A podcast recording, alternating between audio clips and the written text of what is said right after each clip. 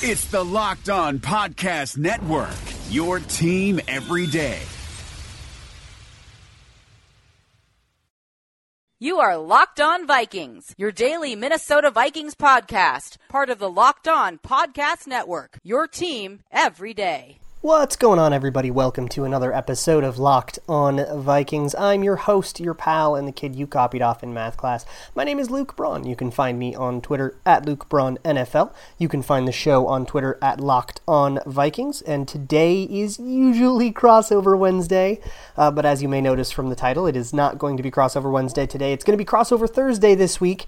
Uh, sometimes schedules don't exactly line up exactly the same every week. So instead, today we're going to do a, a little bit of a mailbag and and talk touch on some of, of the topics that you all wanted to talk about. And some of these i think are really appropriate things to check in on uh, here at you know kind of deep into the season now we're well underway. And first up comes a question from Skullman who says only two more outdoor road games versus winning teams are the Vikes going 12 and 4. Love the optimism. Uh, so that's not quite true. The remaining road games are against the Cowboys and Lions. Those two are indoor, but outdoor are the Chargers, Chiefs, and Seahawks. Obviously, a game in LA is only going to have so much weather in it, but there's still like wind and all the other factors that you would typically associate with an outdoor game. And at any rate, those are all really challenging road games. I mean, every one of those teams has a legitimate shot at winning their division, had a legitimate shot or just won their division last year, except for the Lions. And uh, the Lions might genuinely be the best team in the NFC North. A lot of really smart people have kind of said, you know, not committed to it, but said, hey, there's an argument to be made. And I do think that there's an argument to be made. And they might be the easiest team on the road the Vikings have to face.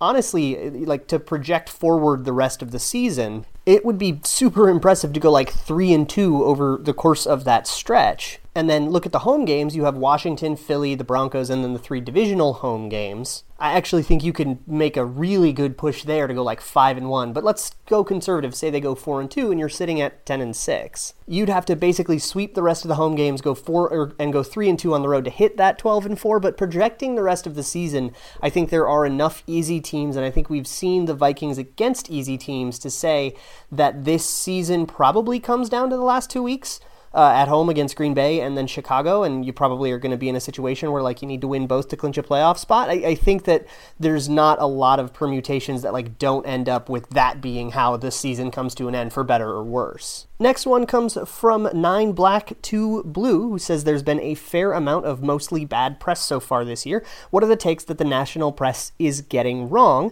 And who do you want to call out for particularly bad takes? So I don't want to call anybody out. I think that's kind of lame. But there is one take that I kind of want to call out. Um, it's been super prominent in specifically like Vikings media. It's been a, a little bit whispery in the national circle, although most of the national media is focusing elsewhere for this type of prediction. But it's the fire Mike Zimmer take. I've, you know, kind of hinted at, at points and bits throughout this show, uh, throughout the season, that, hey, you know, that's kind of a really stupid idea. But let me just kind of describe it. The, the reason I w- really wanted to bring this up is because there's some news nationally. Jay Gruden got fired from Washington, and now they're starting their head coaching search by week five, which is just another kind of chapter to the nightmare season that they're having over there. And since Jay Gruden was hired the same year as Mike Zimmer, it kind of gives us an interesting little like point of comparison where we can actually look at, you know, how Mike Zimmer did, how Gruden did, and just kind of compare the two and see, okay, how close is Mike Zimmer really to the threshold that Jay Gruden just now crossed. And and Jay Gruden's career followed a very similar pattern. Once you get past like year three as a head coach, getting fired's kind of hard. Getting fired for mediocrity is just about impossible. Uh, and, and I know that that's really frustrating to a lot of people because there's this kind of feeling that if you go eight and eight every year, you'll never get a good enough draft pick. You'll never be able to like climb out of this like purgatory is the way that people describe it. I kind of disagree. I think draft p- position's a little bit overrated. I, I think that sometimes the best player in the draft doesn't even go in the first round, let alone at the top of the first round. But even then, I mean, the Ravens got Lamar Jackson at 30. The Cowboys got their Dak Prescott at the fourth round and there are always options to do what like the Texans and Chiefs did, you know, trade up, get your guy.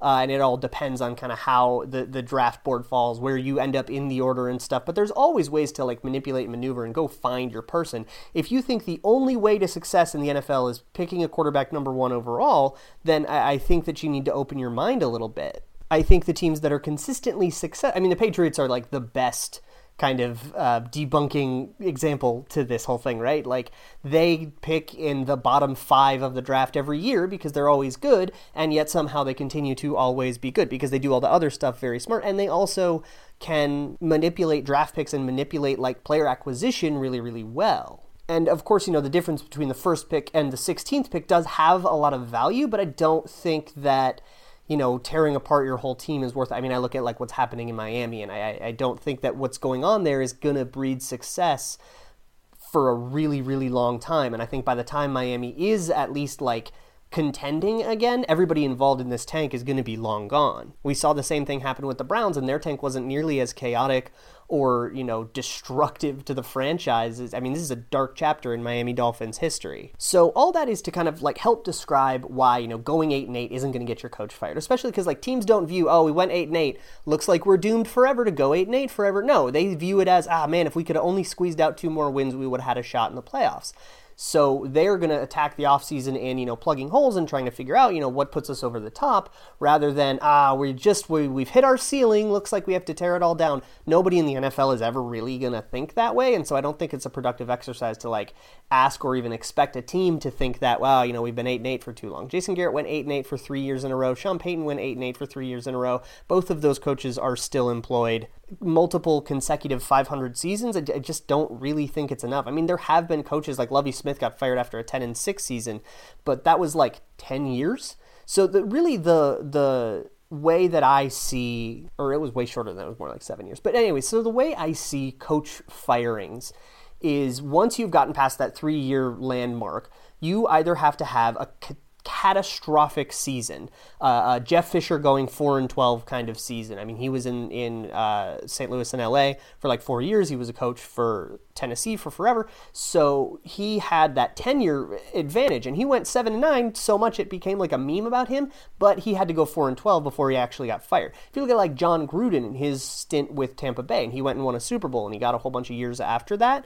He had to be. I think he was like three and eight when he got fired. Like it has to be a really bad season. So for the Vikings to genuinely be considering Mike Zimmer, assuming that they're following all these other plans, to genuinely be considering like firing Mike Zimmer and going after like Lincoln Riley or whoever the hot name is, the Vikings would have to drop like seven in a row. Like it would have to get really, really bad where they are four and ten headed into the last couple of games of the season and everything is just futility and Diggs is holding out. Like everything would have to get so much worse than it already is. Right now, the way the Vikings are looking at being 500, or uh, now they're over 500, but the way that they're looking about being that team that hovers around 500 is, man, if we could just string a couple together and get ahead of this pace, now we have a thing. They, they, they view it as we are almost there, not, you know, we are almost there and this final gap is completely uncrossable, so let's tear it all down. I just don't see NFL teams ever really thinking like that.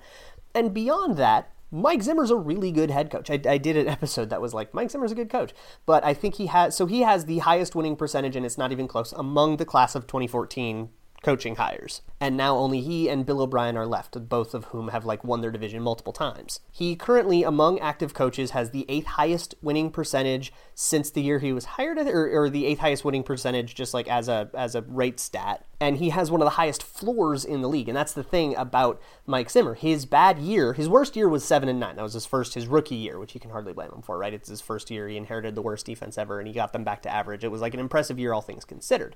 Everything else has been, you know, it comes down to week 17 or week 16 like it's it's just like the the team isn't mathematically eliminated in November like we're gonna see in like Cincinnati, like we're gonna see in Washington here. And I, I think that there are plenty of valid criticisms about Mike Zimmer. I mean, obviously his time management strategy is really difficult to deal with his uh, like love affair with the run game and wanting to run this old school thing, which I actually don't think is like quite an accurate represent- representation. I think he just has Dalvin Cook and Gary Kubiak and just wants to like run the offense through those assets, which I guess is fair.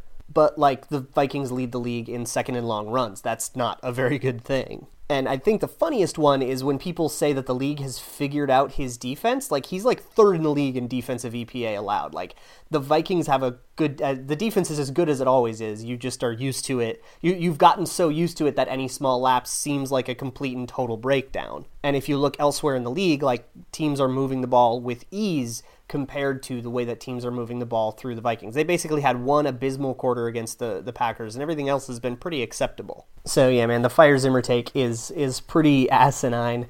Uh, but before I get to the rest of the questions, I wanted to spend a bunch of time on that one. Uh, I want to talk to you really quick about Blue Chew. Guys, you got to take your relationship seriously, and you have to work on it just like you would work on anything else. And that's why I want to introduce you to Blue Chew. It's the first chewable tablet of its kind. It has the same active ingredients as like Viagra and Cialis, so you know exactly what you're getting into here. But it is made right here in the USA and it ships directly to your door. So that means you don't have to go to the pharmacy, wait in line, deal with the awkwardness. It's shipped in a nice, discreet package, so you know there's nothing weird. And since it's a chewable, it kicks in twice as fast as any pill. So when the moment's right, you don't have to wait around for a pill to kick in.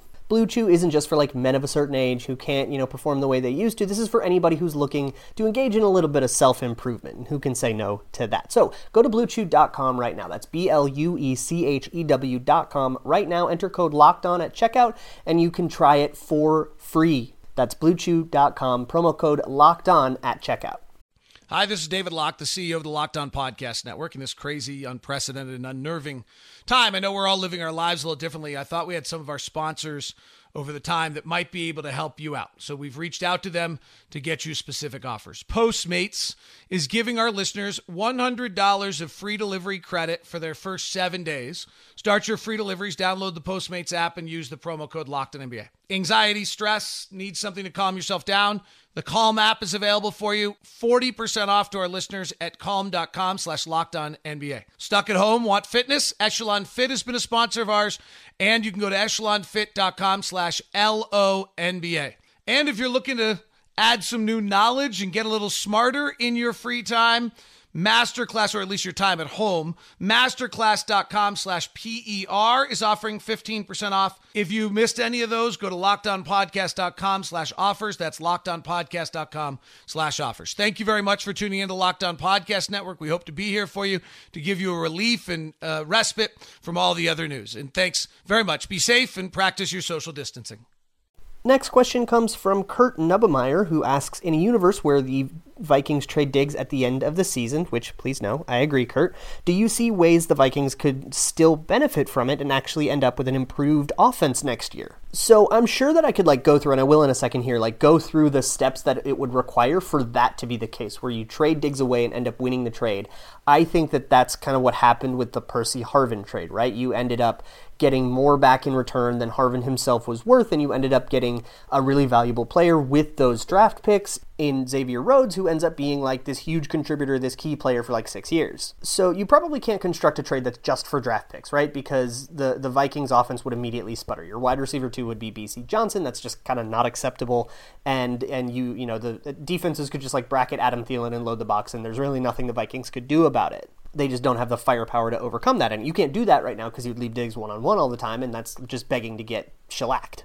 So you probably get a player back. But here's the kicker with uh, with Diggs's contract and all the dead money that would hit in 2020. I talked about that in a previous episode. It would be really hard to keep that player, whatever veteran you get back, beyond just this year. So either you're getting a better player back for Stefon Diggs, and nobody's going to do that, right? Nobody is going to, to give away Julio Jones to get you know Stefon Diggs in return. That's not how trades work, right? It's it takes two to tango. So it would have to be, you know, get rid of Stefon Diggs for perhaps a lesser player and some draft capital. So essentially what would need to happen is you would need to find a way to construct that trade, get the draft pick back, then you need to hit on the draft pick because if you miss on the draft pick then this whole thing falls apart. Like there's a lot of layers that need to go right. And if any of them go wrong, the trade falls apart, and you know the Vikings end up getting the short end of it. Which is why you know even though like a ton of teams have called when these rumors were swirling, going, "Hey, you know what's the price for Diggs?" The Vikings basically hung up on them. There's very few scenarios in which you get a Percy Harvin style deal from Stefon Diggs just because of the way things are constructed. Now wait three years when his contract has less guarantees on it, and you're taking less of a hit, and Diggs is a little bit older and stuff, and maybe we can start talking there. But then he's going to be a little bit older and and you know the the calculus is completely different over there. And by the way, you've gotten three more years out of Diggs, so that's kind of not really the discussion we're having right now.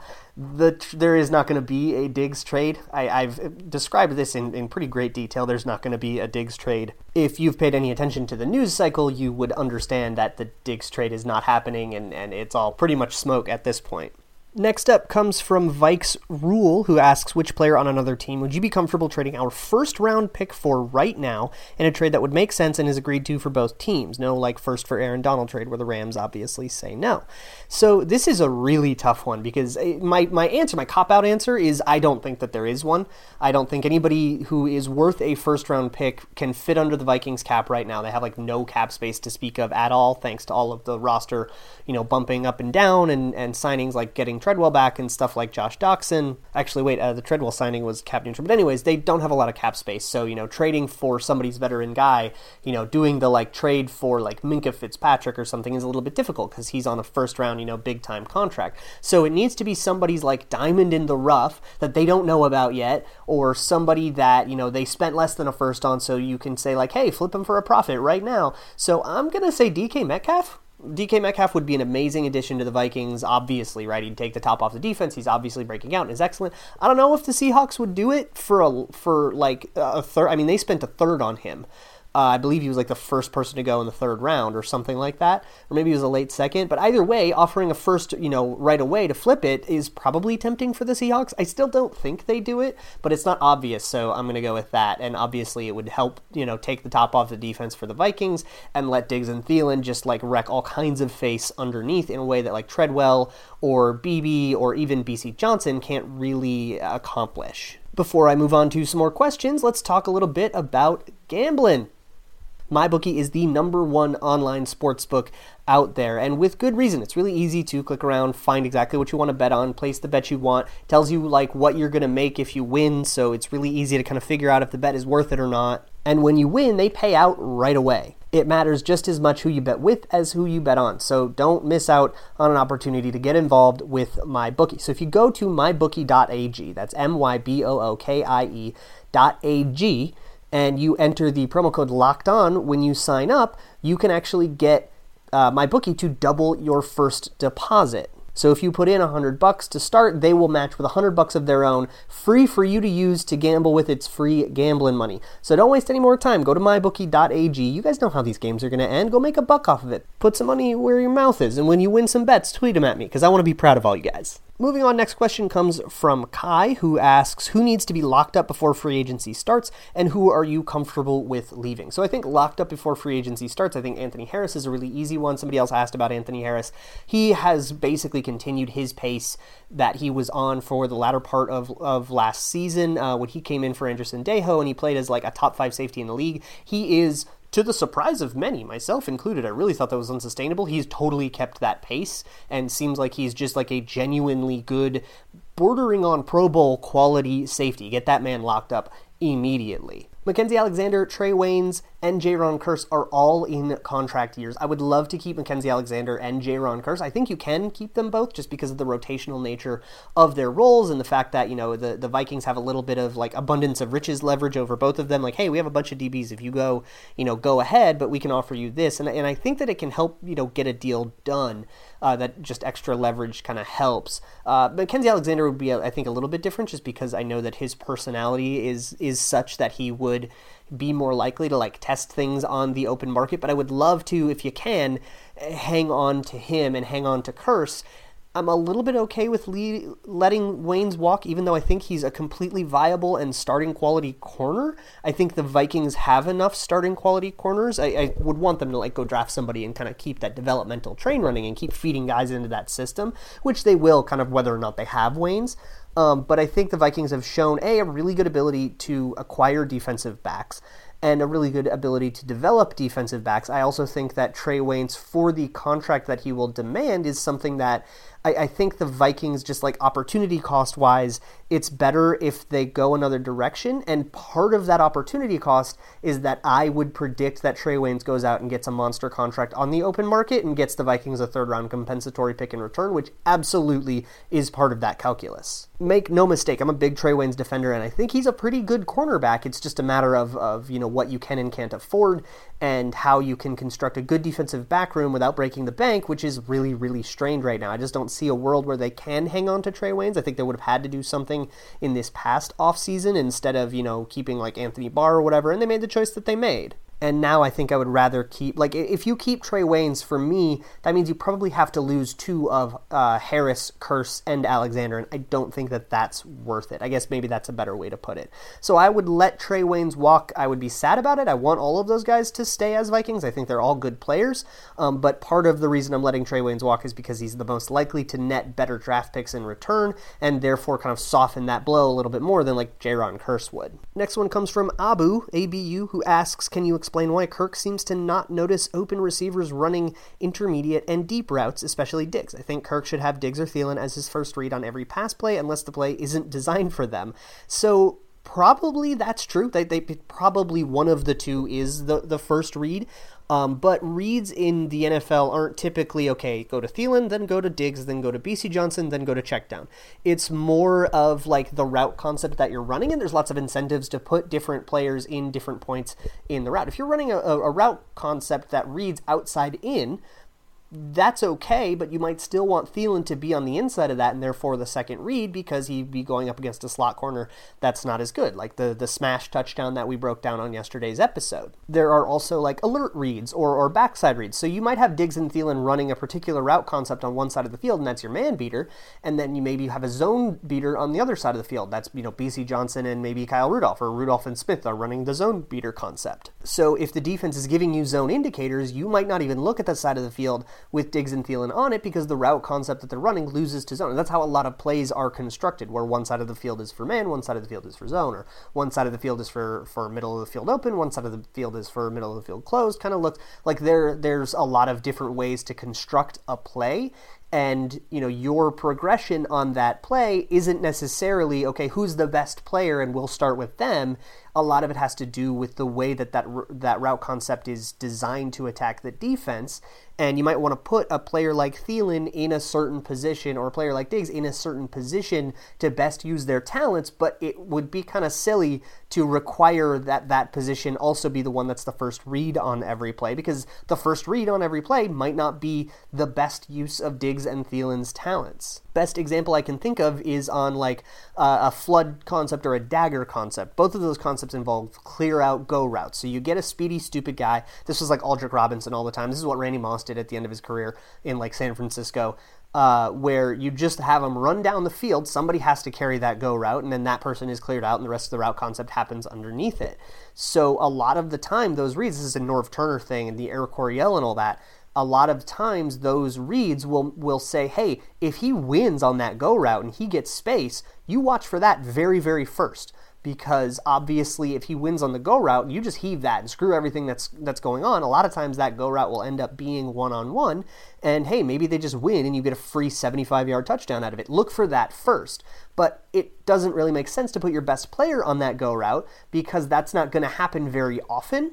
Like when it does, go ahead and throw it and check for that first. But it's you're going to very often be all right. Yeah, no, you didn't win the go route. Okay, now let's go to the actual route concept. And you know, 80, 90 percent of the time, you're going to want uh, to be running in the the dig route or the the crosser or whatever is like paired with that go route.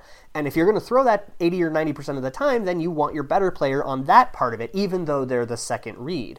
So with Cousins, a lot of it is that he's uh, he's kind of like Ron Burgundy. People compare him to Ron Burgundy all the time. He reads what's on the teleprompter, no matter what, right? I think that's like hilariously apt. And so if the teleprompter isn't telling him, hey, you know, Diggs is running a slant here and that's an alert for if they blitz or that's hot for if they blitz, then, you know, he's not going to throw to Diggs because the defense isn't telling him, you know, giving him the signals that make the robot inside of his brain say throw to Diggs.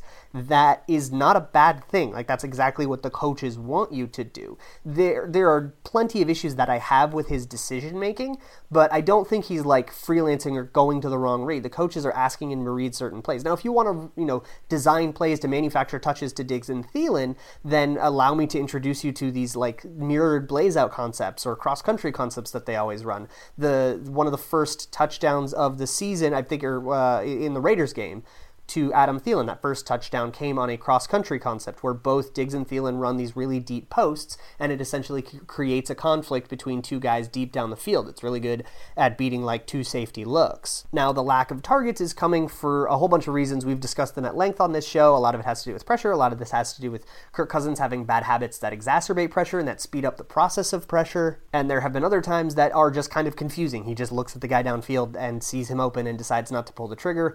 This is something his coach coaches have talked to him about. This is something that the media has widely criticized him for. And we're all kind of scratching our heads about it. But I think that often, like, the way that plays are designed are a little bit more complex than, hey, find Diggs and Thielen first, and if they're not open, then go to CJ. That's not really how offensive playbooks work in the NFL from a play to play basis. Now, there's going to be a lot of plays where, yeah, it is designed so that the first read is, you know, Stefon Diggs or is Adam Thielen, but that's not going to happen all the time and so you just kind of have to like re- recognize that hey you know more more throws are going to go to Kyle Rudolph and Bisi Johnson than you kind of wish if you were like utilizing Diggs and Thielen. Or maybe you're just salty because you have them in fantasy in which case carry on.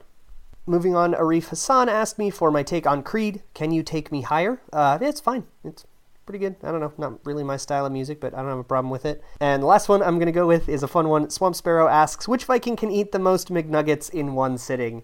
Uh, so obviously Linval, right? Linval hungry. That's the easy choice here. Uh, I would not sleep on Jaleel Johnson. I would not sleep on Brian O'Neill, who consumes like 6,000 calories a day to keep up his weight. He's playing way above his like natural body weight. A lot of linemen do. Uh, have you ever seen those pictures? If you follow like Matt Coller or anybody from SKOR North, they have Alex Boone on there now. Uh, and and Alex Boone, he's been out of the league for like a year and a half, and he looks like a completely different human. It's amazing how much weight these guys put on and keep on when they have to play on offensive line. That's like more than their like natural body. Like they will just fall right back out of it the second they're out of the league. For Joe Thomas too. Joe Thomas has been out of the league for a couple years, and he looks like your dad. Like he just does not look like this big hefty giant could beat you up in an alleyway offensive lineman that we're used to seeing. And I also wouldn't put. Uh, this past Everson Griffen just because I think he probably of like anybody has the most just like raw willpower. I don't know what I mean. I'm sure guys like you know Danielle Hunter and and there are guys out there that maybe like work harder. Laquan Treadwell, I think, work has like a, a stronger work ethic than like anyone. It's kind of been to his detriment, as this is like what how Mike Zimmer has described some of his problems. But of course, he doesn't have the body type to handle it. So I, I think I, I think Linval has to be the answer. Like I don't want to get too cute and like say somebody other than Linval, but there are some other candidates out there that might be competitive. So there's a bunch more questions that I want to get to. I'm running out of time a little bit. Ah, screw it. I'm going to get to one more. Should the Vikings trade? This is Bernie's first dog candidate. Uh, okay. Should the Vikings trade for misused OJ Howard? What compensation do you think it would take? And is that a position of value given Rudolph's inability to create separation and mediocre blocking? He's the perfect future complement to Irv's move tight end role. So, uh, yeah, I guess complementing a move tight end with another like athletic, you know, hyper talented, you know, receiving tight end, I guess is is the way. You know, get your Zach Ertz and your your Dallas Goedert. Um, but so the first thing I want to mention here is is Rudolph. Uh, Rudolph has really really been unproductive. He has like 36 yards or something on six catches a lot of his yards have come on manufactured tight end screens, which is very strange because he is just by like 40 time. And remember, he ran this 40 in 2011, the slowest Viking on the. He's slower than Treadwell. He's slower than Beebe. Like he's slower than everybody. Like the slowest pass catcher, except maybe C.J. Ham. So give, making him like the ball carrier on a on a tight end screen is really odd. I guess maybe it's because you know linebackers will play Kyle Rudolph a little further off, knowing that they can close that ground a little bit quicker, and therefore set up more room for the screen. That's like the only justification I can think for it. Um, but yeah, Kyle Rudolph has been like super unproductive after signing that extension, which is kind of what I was worried about. And he hasn't been a stud blocking either. So his low stats are like he has been blocking a lot more this year, and he, he, will he'll tell you that, right? People have asked him in the locker room, hey, you know, you haven't been getting the rock as much this year. This year, what do you think is up with that? And he's like, well, I mean, they've been asking me to block, and I'm happy to do whatever the coaches do. And then he goes into political nonsense. Um, but even after you adjust for that, so there's a stat called yards per route run, which is exactly what it sounds. Take all the plays where they ran a route, so you know, remove all the plays where everybody was blocking, throw them out of the sample. Let's just talk about the ones where you had an opportunity to get the target, like plays where it was a passing play and you were running a passing pattern, and let's see how productive we all are on that. So he hasn't had enough of those to like qualify on a bunch of the PFF tables. Like he doesn't meet the minimum routes run threshold because he's been blocking so much. So that's fair. But if you did extrapolate the the routes he did run, he would actually rank dead last, 41st out of 41 tight ends. So it's been a remarkably unproductive season. So I definitely get like looking around for guys like OJ Howard. I don't think Tampa Bay wants to get rid of OJ Howard uh, because I think that you know teams don't necessarily think like they don't think that they're misusing him. They think that ah we can get him to learn what we want him to learn, and then things will click, and he'll become the guy that we drafted. Didn't he get drafted in like the top ten? So, and, and I'll admit I don't know a ton about OJ Howard or, or the Tampa Bay Buccaneers. The Vikings haven't played them in a couple years, so that's kind of the only reason that I ever get to like really deep dive into somebody else's team. Uh, so I don't know a ton about OJ Howard. I know Cameron Brate's doing okay over there as well. But if you did like try to trade for OJ Howard, I think somebody who's had a poor tenure, who was a first round pick, I don't think you need to give up a first round pick for him. Um, maybe you could get away with like a second or third. And I, I certainly wouldn't hate that. I, I, do think that he would be a valuable asset on the Vikings. I also think that if you did it, you would probably have to include Kyle Rudolph in that trade because otherwise you just have too much tight end redundancy and it wouldn't make a lot of sense. And plus, you could make the price go like way down by including Kyle Rudolph in that trade. I don't know, maybe Kyle Rudolph for OJ Howard and some draft picks either way for whoever thinks that they're getting the raw end of that deal. Maybe would be a trade that like could work out and one that I think that I would be at least intrigued to study. I wouldn't write it off right away. Um, but I kind of am wary of a guy who was drafted top 10 and kind of hasn't done anything in three years being an upgrade on a guy that's, you know, been in the league and has a better body of work over, you know, the time that Rudolph has been in the league. Because he has had years and times where he's like very uh, athletic and and gets separation and wins contested catches and does all you know and has sticky hands and does all the things that you want that tight end to do. He's just not doing it right now, and I think the odds that like Kyle Rudolph, who's shown that ability in the past, like variance bounces back and he finds a way to be productive again. I think that's more likely than somebody like OJ Howard, who's never been productive and he's had a lot of chances to do so uh, you know, suddenly turning it around and showing us something we've never seen before. So I don't know if I would do it. I would definitely not like immediately write it off. I'd probably look into it if it happened and like do a whole thing on it. But like, I don't think that I would make that trade of like Howard for Rudolph straight up. So that is going to do it for today's episode of Locked On Vikings. I snuck a little extra one in there. Thank you guys so much for listening. Tomorrow, uh, with any luck, we will have Uh, Locked On Eagles on for Crossover Wednesday. In the meantime, you can find me on Twitter at Luke Braun NFL. You can find the show on Twitter at Locked On Vikings. You can find this show anywhere you find your favorite podcasts, or just ask your smart device to play podcast Locked On Vikings. I will see you all tomorrow for Crossover Thursday. I, I said Crossover Wednesday again, Crossover Thursday, and as always, Skol. Hey, sports fans. My name is Ben Beecken. I'm the host of Locked On Wolves, the Minnesota Timberwolves podcast on the Locked On NBA Network. The Wolves might be in the middle of what's turned out to be a pretty miserable season, but there's still plenty to talk about. From the aftermath of the trade deadline to looking ahead at what moves Gersson Rosas and the front office might be planning for the summer, to the possibility that all star snub Karl-Anthony Towns could go off on any given night, it's still going to be a fun spring. Tune into Locked On Wolves daily, Monday through Friday. I'm Ben Beecken with Locked On Wolves, and we'll catch you next time.